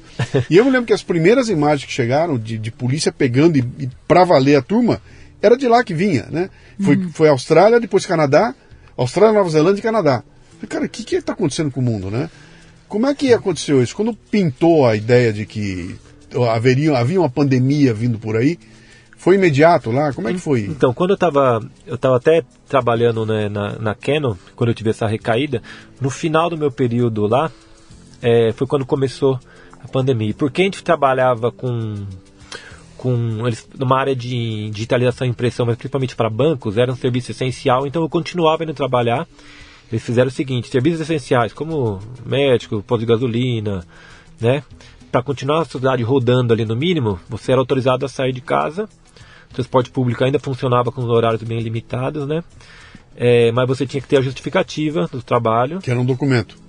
É, ou, ou seu, seu contrato, ou é um contato, você tinha que provar que você tava, trabalhava e a polícia podia parar você ah, é, podia. a pé, ou de carro, ou, ou, no, tá indo. ou no trem. E acontecia isso? E era acontecia, assim mesmo. acontecia mesmo. É, então, eu, eu não, não fiquei esse primeiro período preso em casa. Eu ainda e a, ia. E a Cris? Eu estava trabalhando, eu como cozinheira, acabou que eu estava assim, trabalhando às vezes de casual, em algumas, para eventos e parou tudo, né? Parou mesmo. É, até essas aulas pararam também. Aí foi que essa ONG eles começaram a produzir comida para doar para as pessoas em necessidade. Então fazia, foi uma forma deles é, conseguirem manter os chefes ali, a, a roda rodando e também distribuir comida para as pessoas que não tinham acesso a. Porque assim, muito o que aconteceu? O governo australiano ajudou bastante financeiramente, né? Quem, é, quem era cidadão e tal, residente, porém as outras, outras nacionalidades não, né? Então, assim, se você tinha um visto de estudante ou se você tinha. É, era não, não tinha um visto de residência lá, você às vezes teve gente que perdeu a renda e não tinha nem como o, a ajuda é, do governo. A princípio você não ia ter a ajuda do governo se você não tinha ou residência, né, o green card sim. ou cidadão. É, então essa ele, a gente começou a produzir marmitas para essas pessoas. É interessante que o, o, no Brasil o que prendeu a gente dentro de casa foi o medo, mas era o medo da doença, é, não era o medo é. da polícia, né? É. E lá se o cara falou não, não me interessa, vou sair pum. É, então lá eles fizeram até um, um, Eles abriram assim pra. Não, não foi de forma oficial, mas nas entrelinhas ficava assim, ó, você pode é, denunciar, vamos dizer assim. É, a polícia. É, a polícia... Pra polícia se, se, se o seu vizinho festa tá vendo, ou se é. vai ter um, um encontro, alguma coisa, é. você estava livre para poder. É é, denunciar. Monitorar. Monitorar, é. Cara, isso é terrível, que é. vira um é. estado policial de repente, é. né? É, então você ficava meio assim, será que. Até sem estar fazendo alguma coisa errada, você imaginava que você pode estar fazendo. Ficava tá ali na, naquela neura ali. Eu ainda estava indo para o trabalho, então eu pegava o trem, o metrô vazio, vazio, às vezes entrava uma pessoa na estação e eu pensava, putz, será que eu estou mantendo a distância, né, máscara? É... Não passou pela cabeça de vocês, deixa eu ir embora daqui, o mundo está acabando, eu quero que ele acabe comigo perto dos meus pais e não pintou um. Eu acho que assim foi muito louco porque a, a, a fronteira fechou. É. Né? Ai, não podia. E aí para você poder você sair, um período você, é, para poder. É, você você tinha que pedir autorização do governo para poder sair do país. Uhum. Para você retornar, você tinha que fazer uma quarentena, que no começo era paga pelo governo, mas depois você tinha que desembolsar, sei lá, 3 mil dólares, dólares para fazer essa quarentena. Então a gente, assim, a nossa família, graças a Deus, conseguiu ali tá tá bem. É, a minha mãe não, não precisou sair de casa, tinha meus irmãos ali dando auxílio. Os pais do Mu eram um pouquinho mais difíceis, que a, mãe, a irmã dele trabalhava em, é, morava em Brasília e tal, então a gente ficou mais cauteloso, mas. É... Dava para monitorar um pouco, Dava até pelo, um pouco. pelo por chamada por vídeo, então a gente é, conversava é. bastante. E a gente, assim, querendo ou não, a gente também tava. Eles acho que até preferiam a gente estar tá lá porque a gente estava seguro. No sentido de estar, de tá, assim, é, financeiramente tendo um, uma, um backup ali maior do governo, se a gente necessitasse e tudo mais. Mas sim. acho que na época, assim, passa muita coisa na cabeça. Eu acho que talvez a gente não tivesse tanta noção do que estava acontecendo É. aqui realmente, sabe? Acho que a gente estava meio. é, acho que é, as informações chegam. A gente não sabe exatamente o que está acontecendo, né? Então acho que dá uma parali- paralisada ali É, também tem uma do coisa que assim, fazer, né? Nós não, nunca tivemos televisão, assim, aparelho de TV sim, televisão. mas antena para rede local, então notícia da TV brasileira, tudo vocês não. Nem Não, australiana, nada. nem É, brasileira. nada. Mas vocês chegaram a perceber que não importa o que aconteça no mundo, se é pandemia, se é guerra, se é, é, terremoto, se é furacão, quando chega no Brasil a gente esculhamba tudo. A pandemia aqui foi uma esculhambação. Se tiver guerra É. vai ser uma esculhambação. É, é, é, É, a gente sentiu, não tanto durante, mas é um pouco depois. é, porque du- durante, querendo ou não, a gente conversar com a nossa família, evitava um pouco de ver, ver estatística. Às vezes meu pai vem, ah, não, aqui ó, acho que ele tinha um aplicativo que mostrava o Nossa, número de é. mortes. Sim, E a gente falou assim, gente, para com isso, pelo amor de Deus. morreram 4, 4 É, mil nesse final de semana. É, e às vezes chegavam umas assim, notícias pesadas, você abre, você abre um, um site, alguma coisa, ah, morreu não sei quantos hoje, não sei quantos. Aí depois vinha uma contestação, não, mas a estatística pegou um dia e meio, não, era para pegar outro dia. E Aquele aí, grupo lá do Facebook do Brasil em si pegou fogo aqui. Nossa, Nossa. pegou fogo. É. Pegou Então, fogo. é, E era o pessoal assim. Ah, alguém pedindo. Ah, e alguém, é, quando não podia né, fazer as coisas, alguém, por exemplo, no grupo das meninas lá, alguém pedindo assim, ah, quero fazer a unha. Aí umas assim, como assim? Você vai fazer a unha? Tá todo morrendo. Então É. cuidado, tinha a essa. polícia tá de olho nos grupos. É. Virou uma loucura. A gente evitou ficar muito nessa vibe, assim, nessa. Nas coisas, senão a gente enlouquecia também lá. Mas a gente teve, eu, eu particularmente tive alguns períodos assim que eu fiquei bem, bem assim, preocupada e, e meio, sei lá, você, pira um pouco, né? Eu acho que, lógico que a gente teve, assim, acho que a por lá não ter tido tantos casos assim, né, de morte e tudo mais, então a gente teve alguns períodos de vida normal lá. Especialmente porque você- você se afastar da televisão, então É. faz toda a diferença isso, É, né? Faz toda a é, diferença. é, porque é. aqui era o dia inteiro, cara. Era o dia É, inteiro, e aí então, é. aí não tem como, não tem cabeça que fique Não, sã com não. alguém. Você vai morrer, vai morrer, vai morrer. Mas não adianta, cara. O dia Não inteiro. dá.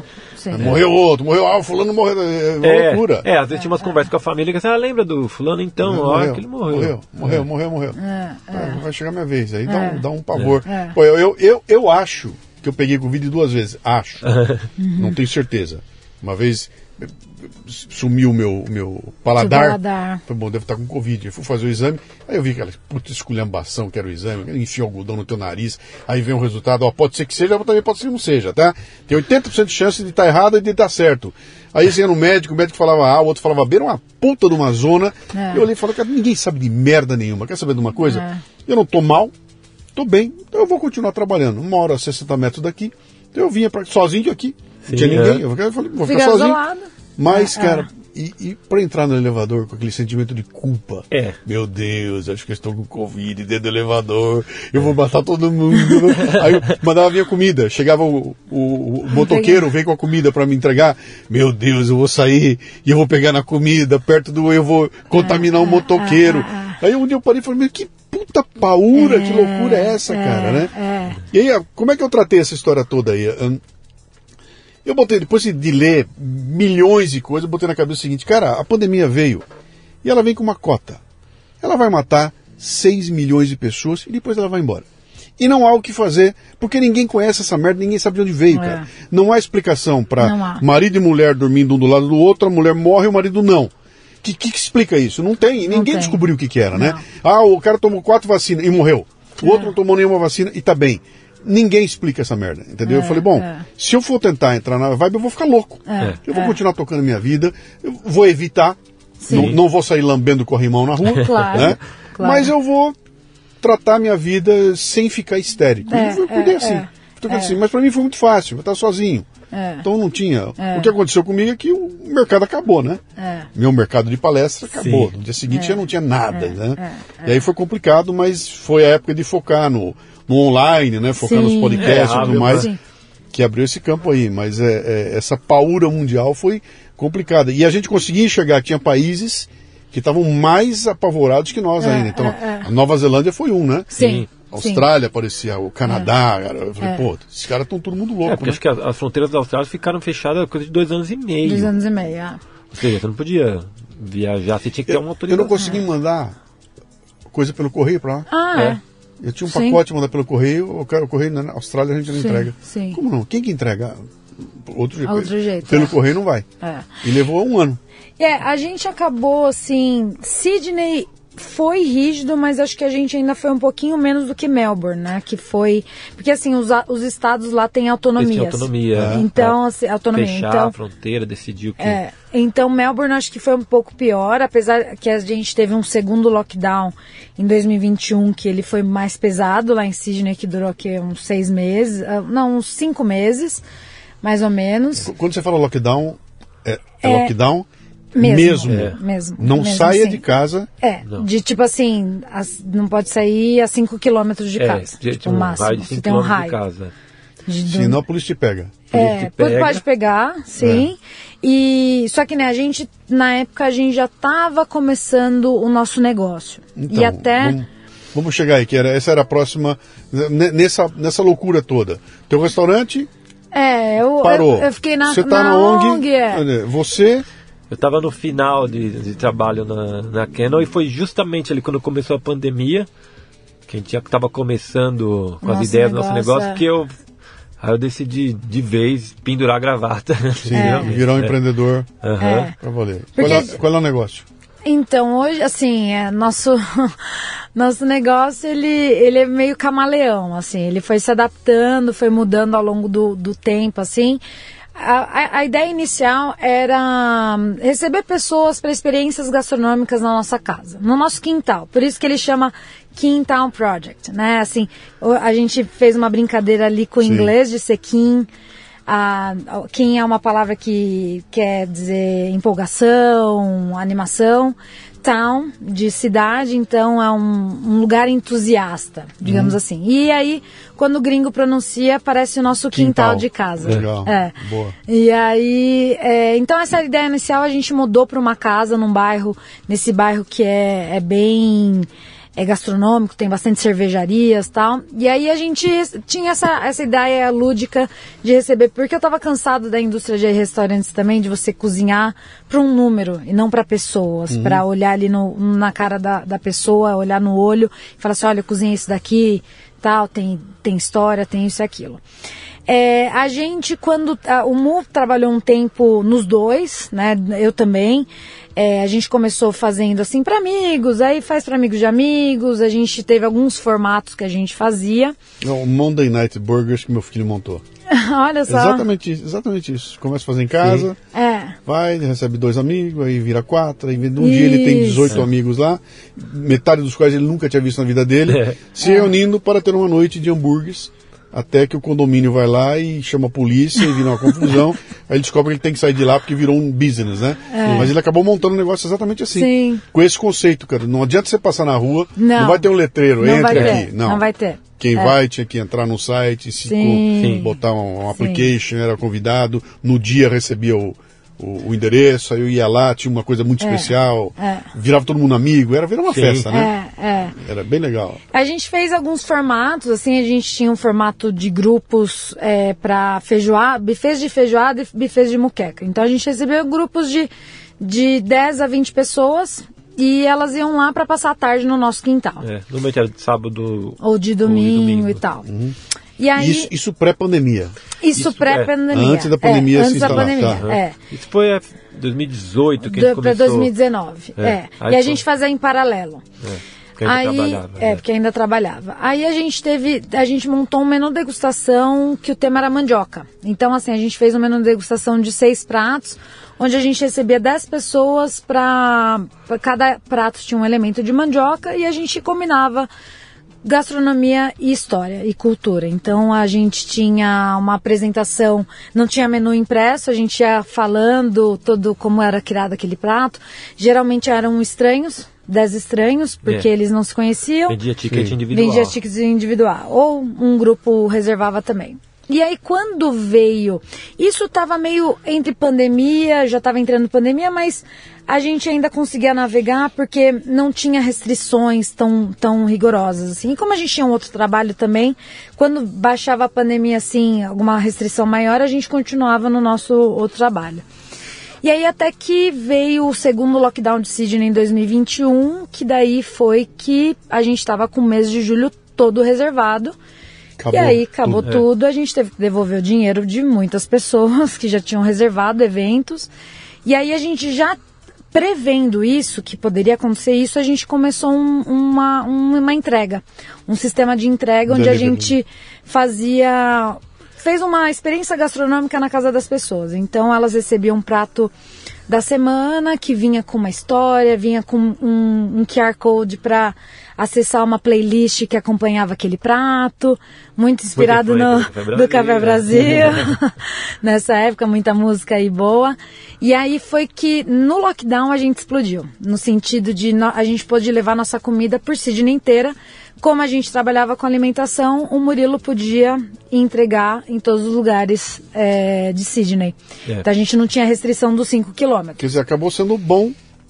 Acabou, acabou sendo bom para vocês. É, que foi justamente na pandemia onde as pessoas talvez buscariam uma, uma segurança maior. Foi quando eu saí do trabalho e falei, vamos cair de cabeça no, no, no nosso projeto, É. né? E as pessoas elas estavam em lockdown, elas estavam precisando de um conforto, elas estavam comemorando os aniversários dentro de casa. E aí a comida. as celebrações e a comida e as pessoas estavam trancadas dentro do país, os brasileiros principalmente. Então foi um aconchego ali do Brasil na casa delas. Bom, muito bom. Muito bom. Tem que E contar deu certo, mas aí É. isso pegou. Pe- Pe- é, pegou, pegou durante a a- o lockdown e aí Tá. quando acabou que foi abrindo as coisas, lógico que as pessoas estavam querendo sair, né? A gente já notou que mudou um pouquinho. A gente é, o nosso business, porque nessa época o Murilo já tinha dado a louca e tinha largado tudo e eu também. Então, Então, os dois estavam 100%, 100% no, no negócio. Sim. A gente já tinha dado essa, essa cartada. Então a gente migrou para um outro serviço que foi o que dá a base hoje, ainda é hoje, do nosso negócio, de serviços de de chefe personalizado. Então a gente cozinha a comida da, da semana das pessoas num formato bastante personalizado. é, cada cliente tem uma, um menu, uma, um esquema totalmente personalizado para eles. Vocês viraram um marmiteiro. A gente virou marmiteiro. Marmiteiro, Marmiteiro. é, Vamos dar a marmita. Vamos Com a fazer a diferença que marmita. o- a pessoa escolhe É. que marmita que ela É, quer. É isso aí. Mas de uma Que forma bem, bem personalizada, assim, Sim. se ela faz dieta, se ela tem alergia, Sim. se ela tem uma, ela tem uma dinâmica diferente. É, então a gente fez essa base. A gente ainda continua fazendo eventos, mas de uma forma mais personalizada. Então a gente, a gente faz feijoada para eventos, que é uma coisa bem bacana. Assim, a gente fez uma feijoada ano passado para a Unicef Austrália, então para 80 gringos comendo feijoada lá. Então a gente sempre tenta trazer essa cultura brasileira.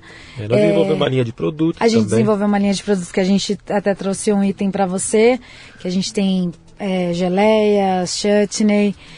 E-. Sabe que há um tempo atrás eu recebi, há um tempo atrás, tempo atrás, faz 10 anos, sei lá quanto tempo faz. Eu, tava, eu, tava- eu tinha feito uma, um artigo qualquer conversando sobre. Falando alguma coisa sobre a necessidade da gente consumir aquilo que é nosso aqui, né? Dizendo, cara, pô, dê, dê preferência para o que está perto de você. Exato. Uh, Cuide dos empregos aqui em volta, pare de consumir o que está lá longe. E alguém da Austrália falou, cara, aqui tem de montão. E mandou para mim as fotos dos produtos com selo Made in Made Australia. in Austrália, É um com o maior orgulho. orgulho é deles, um né? orgulho. Isso aqui é feito Exato. aqui. E aquilo tem um, um atendimento especial, É, né? é. Que é o contrário nosso aqui, né? Aqui, porra, se, se é do Brasil. Ai, não já, quero. já tá mudando É, muito, tá mas, é, mudando, mas é, é- é. se é importado é bom. Se é, É, feito aqui é, é, é. meia boca, né?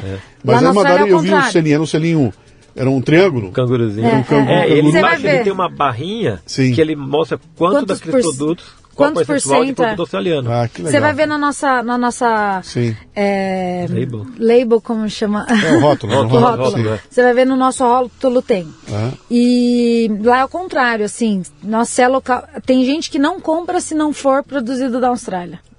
legal. Já é o contrário. Então a gente desenvolveu essa linha de produtos e o Mu Quer também. dizer, quer dizer, a Shopee lá não vinga, né? É, É, na, na verdade, é. assim, É. tem alguns outros Tem, sites, mas assim, existem, com mas- essa força do. Shopee. Não, né? chama aqui no Brasil, não, Ah, não, não, não. É, o pessoal, assim, ele Prioriza, é. prioriza. E aí, vamos, vamos, estamos chegando já no nosso, no nosso final aqui. No- bom, tá rolando, tá dando certo lá. Sim. Aí você resolve dar um break e dar um pulinho no Brasil para ver como é que estão as coisas aqui. Né? Seis anos sem vir o Brasil.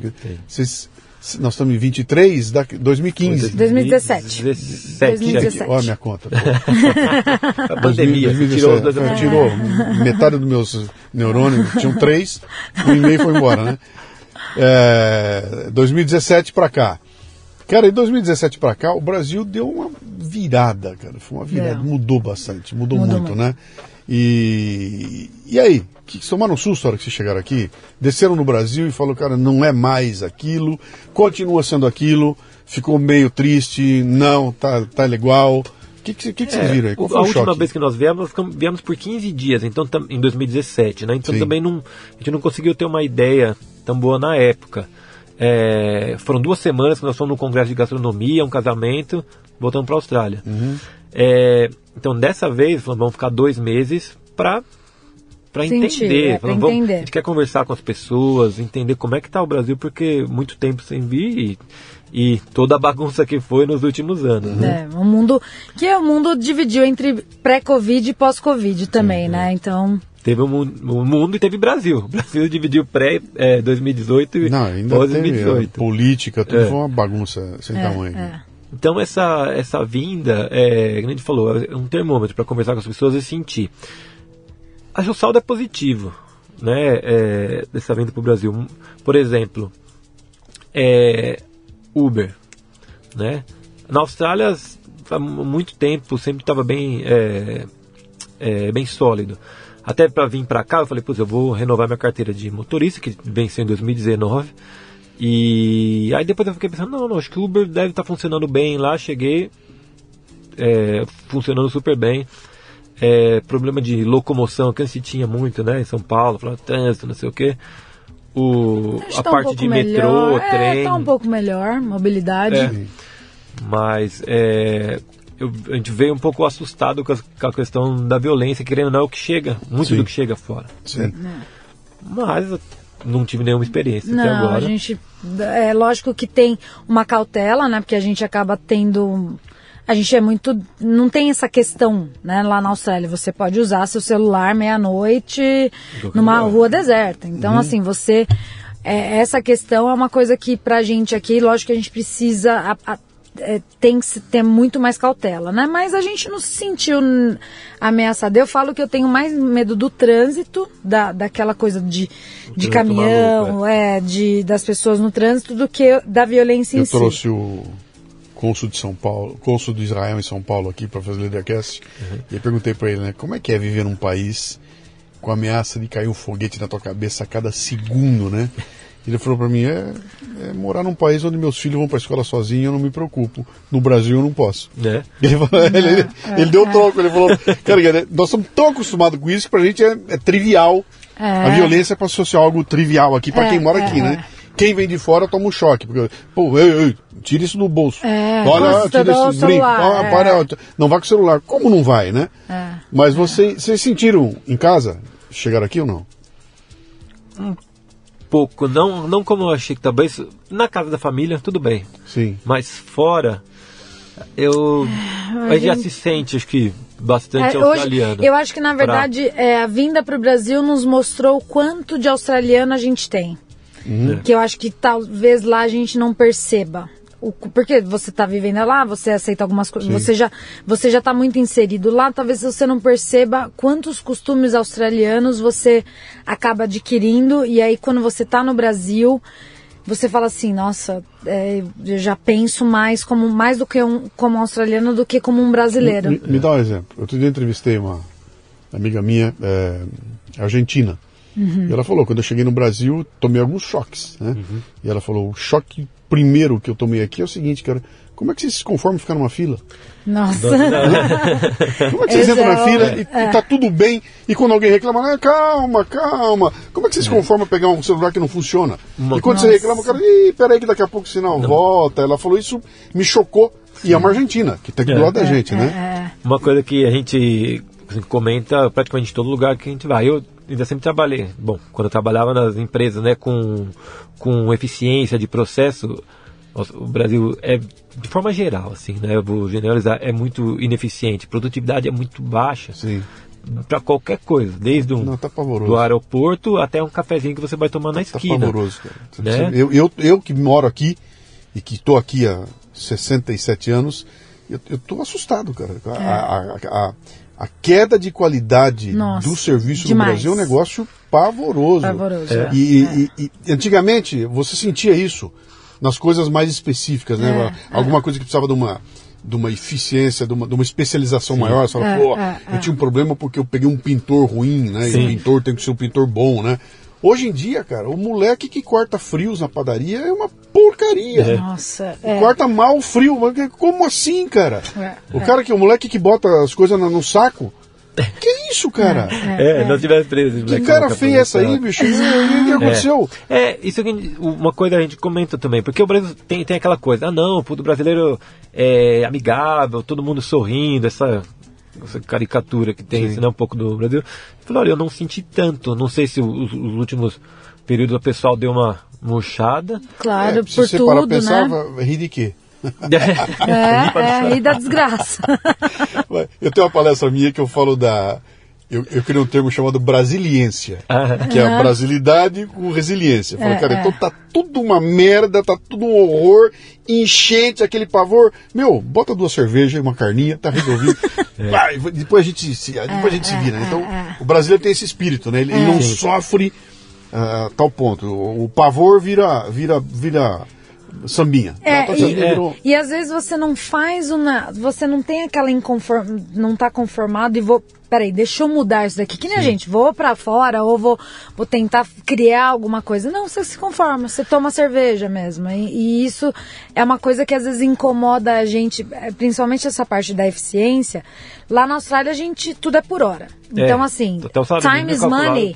Né, assim, a expressão time is money é literal lá, né? Tempo é dinheiro o tempo todo. Então, assim, nós como empreendedores lá, hoje a gente também tem um negócio de duas pessoas, a gente não tem é, é, pessoas contratadas. É, tem pessoal que de so- social media, É, você coisa contrata assim, como mas... você. A gente Sim, tem sim, ali as sim. pessoas, né? Os prestadores de serviço, serviços, é. Mas porque a gente não consegue e porque é muito caro, então a gente tem que ter um máximo de produtividade, eficiência e produtividade. Então assim, quando a gente vê aqui no Brasil, aí você vai, a gente tem até um exemplo do sorvete do lá, sorvete, né? é. A gente foi pro Pará, né, para Belém do Pará. E a gente estava observando assim num lugar ali nas docas, que é um lugar né, bem, bem famoso, vários restaurantes. Aí tinha uma sorveteria, um quiosque, era um quiosque Aquelas de uma ilhas, sorvete, sabe, essas ilhas de sorvete. Tinham 11 atendentes, a gente contou. 11 pessoas. Eles se, eles se esbarravam ali naquela coisa e nem tinha 11 pessoas esperando para Uhum. tomar sorvete. E a gente falou assim, gente, isso nunca aconteceria na Austrália. Porque assim, não é que tem mais gente que vai ser mais eficiente. Pelo contrário, eles estavam se batendo ali e ninguém estava chegando a lugar nenhum. Então acho que aquilo resume o Brasil nessa coisa de, de- das pessoas hoje. Daí elas acabam sendo mais acomodadas, elas acabam. É, a gente pensa que porque tem mais pessoas vai ser mais eficiente, vai tá, o negócio vai estar pronto mais rápido, mas pelo contrário, a gente está notando uma acomodação maior. né, você dilui ali o trabalho, aí fica, ah, acho que o outro vai fazer, É o assim outro vai fazer. mesmo, é assim mesmo. E aquela cervejinha Ontem que... eu tava, quando foi? Anteontem eu estava trabalhando aqui, toca campainha. Num horário que não era para tocar campainha. Esperando. Aí eu desço ver o que era. Eu abro a coisa, tinha acho que oito garis que estavam limpando a rua e um deles tocou a campainha para ver se eu não dava uma caixinha para eles tomar um café. Gari da prefeitura, com roupa de prefeitura e tudo mais. E tocou minha campainha para eu ir lá. E o cara, oh, toma aí, você não tem uma, uma, uma, uma evento tomar um café, não sei o quê. Aí eu olhei para aquilo e falei, cara, será que uma coisa dessa acontece no primeiro mundo, cara? Quando o cara vem, ele toca a campainha, ele tira você do teu, do- da tua produção, para aí me dá uma graninha para eu tomar um café. Mas, sabe, é um nó. Sim. Eu olhei aquilo e falei, cara, eu acho que isso é só aqui. Não sei se tem em outro lugar. Eu consigo imaginar um cara apertando a campanha e falar, ó, tô fudido, tô com fome, é, sou dá um pobre, me dá um, dinheiro, pão, me dá um pão duro. I- Isso eu consigo entender. Não, os caras estão trabalhando, cara. O cara parou, pra tocar campainha, pra É. tomar um cafezinho. Eu falei, vocês têm lá fora. E essas É. coisas me incomodam, sabe? De, de- É. Não, não é por, por ter ou não ter o dinheiro, É, nada disso. Não é disso, não é, É, é não a é quebra isso. do processo, É, entendeu? é, Pô, é, é. tá todo mundo. Vai, vamos acabar isso aqui logo pra poder fazer mais, né? Fazer mais. Não tem essa, Não não, tem. tem. E a turma se conforma. É. É, Eu é isso aquela- que nos assusta um É, pouco. aquela cervejinha que o brasileiro vai como vai terminar em pizza, né? Vai terminar em cerveja, e a gente acaba se acostumando a tomar, o brasileiro acaba se se acostumando a tomar cerveja quente. Aí com o tempo vai ser cerveja quente e sem gás. E você vai levando e e numa boa, você não vai, você vai normalizando as coisas, né? Normalizando os problemas. Que é o Né? nível de exigência que lá fora. Bom, também é aquela história, depois que você experimenta, É. você sabe que há uma opção e que é, possível que as coisas funcionem, é difícil você voltar e aceitar. Mas, cara, é tanta porrada que chega uma hora que você se aceita. Você Você aceita, fala, cara, é assim. é, tem- é, como é que eu vou mudar essa. Como é que eu vou mudar? Como é que eu vou. Como é que eu vou gritar com a, a, a atendente da companhia aérea? Porque meu voo, porque mudaram o portão do meu avião, que não adianta, bicho. Quem mudou o portão não tá nem aí com quem vai estar lá. Não- Aí se perde no caminho e você fala, o sistema é tão enrolado É. que é impossível desenrolar. E, cê- e essa energia também, você fala, você começa a, a selecionar as lutas que você vai lutar, porque se você for brigar com tudo, né, você realmente não vive. É. É, tem que saber escolher quais, quais as lutas, porque até no, no, no- o que a gente imagina, né, a Cris até comentou antes, de uma possível volta para o Brasil, que a gente pensa perto da família, ter filhos perto da família, é, a gente pensa muito. Teve um, teve um Café Brasil, eu não vou lembrar qual que é, que vo- você fala a questão do, né, do, do brasileiro, já há muito tempo foi esse Café Brasil, dos brasileiros que saindo Sim. acabam se especializando, aprendendo coisas lá fora e você até fala assim, o Brasil está de, de braços abertos, né? O Brasil precisa. Sim, Tipo assim, votem com o que vocês aprenderam. É, Exato. Votem com essa. Pô, pô, eu já vi que dá pra fazer, cara. Então vamos, vamos implementar aqui. Para de se conformar que eu vi que funciona. Exato, né? É, lá exato. Lá fora deu certo, por que, que não dá aqui? A gente É. tem um pouco disso, um pouco não, tem bastante. De, A gente aprendeu muito lá fora e está aprendendo, Uhum. empreendendo fora, vendo como pode ser simples, né? Algumas coisas É. e como elas funcionam. E, e- e trazer para cá um, bastante disso.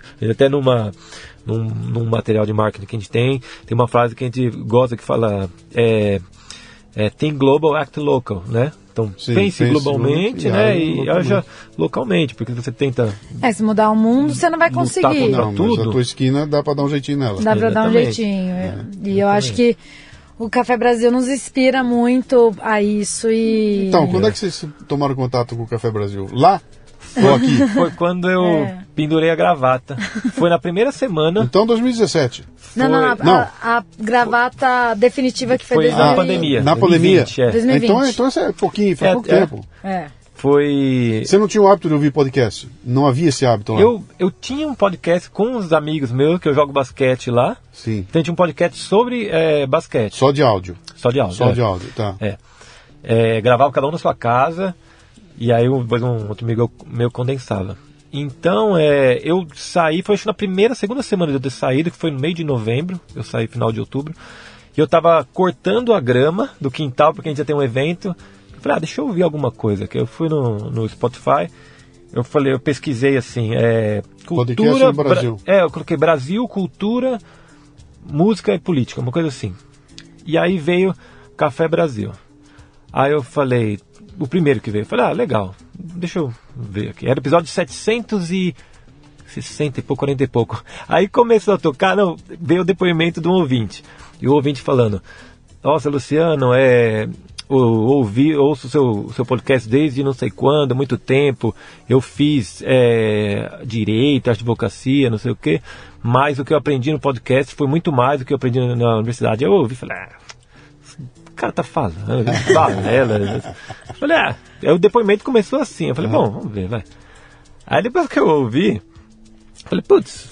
Eu lembro até hoje você chegando e falando assim, nossa, eu encontrei um podcast muito legal, nossa, muito legal. Só que ele, eu vi que ele é muito antigo. É, eu olhei e falei, era lá de 2006, acho. E esse episódio era um dos mais recentes, que era do final de 2020. Aí eu fui lá no primeiro. Falei, bom, deixa eu ver o primeiro, 2005, como é que era, né? A voz do, do narrador tava diferente. Era tudo diferente, É. né? Era Mas tudo eu falei, diferente. vamos ver. O conteúdo é parecido, É, mas conteúdo sim, tem a a, mesma a- linha. a plástica era totalmente diferente, né? Aí eu fui do primeiro, segundo, terceiro, foi.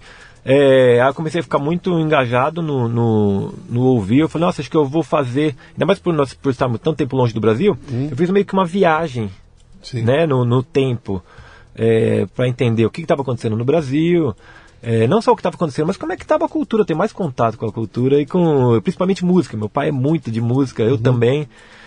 É, aí nós fizemos uma viagem pela costa da Austrália, É. de van, saímos de Sydney, fomos até é, é, Byron é, Bay, Byron que Bay. É- E eu na fui, foi, tipo, acho que 10 horas A gente dirigindo. foi umas 10 horas direto ouvindo. Café Brasil. Café Brasil e a volta E a também. volta também. Que legal. E a, e a volta foi direto, porque a, a ida a gente foi parando. Mas a volta É, foi direto. parar, então a gente ouviu assim, 8 horas de Café Brasil direto. Sem parar.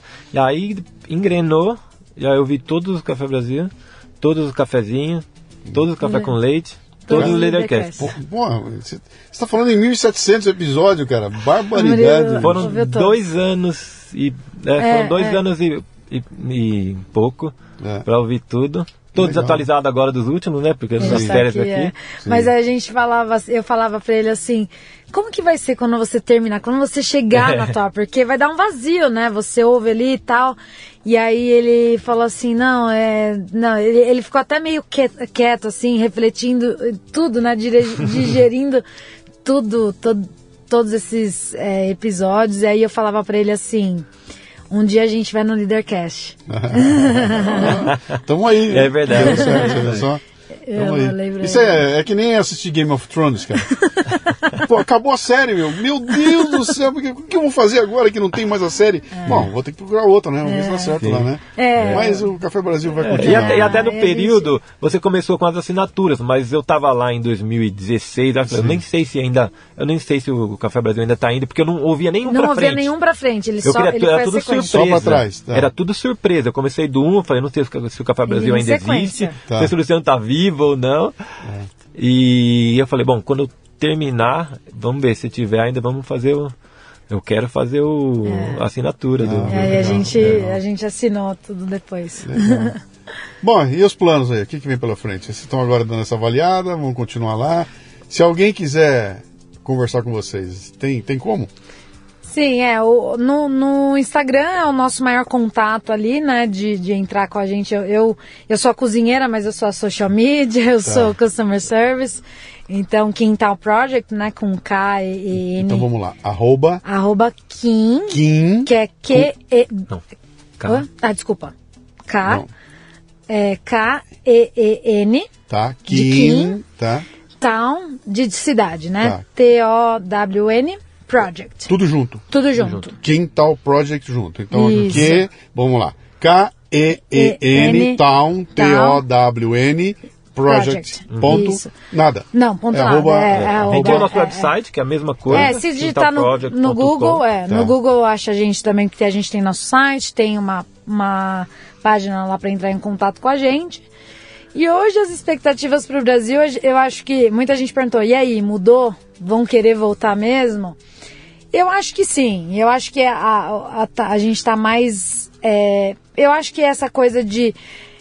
gente- algo mexe muito forte com a gente, além do abraço redondo, mas eu acho que é o nosso.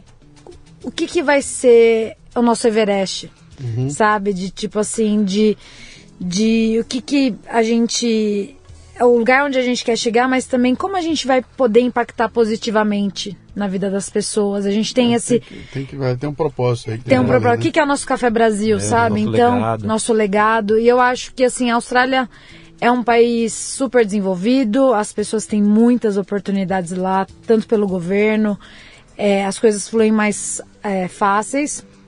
E a gente pensa que lá, acho que a, a crise o Mu e o Quintal, ser- acho que as pessoas lá elas estão bem servidas já com outras coisas. Eu acho que talvez a gente poderia impactar muito mais se a gente estivesse aqui. Talvez o Brasil precise mais. Mais eu da vou- gente. Eu vou encerrar com o Tom Jobim, então, dizendo que morar na Austrália é muito bom, mas é uma merda.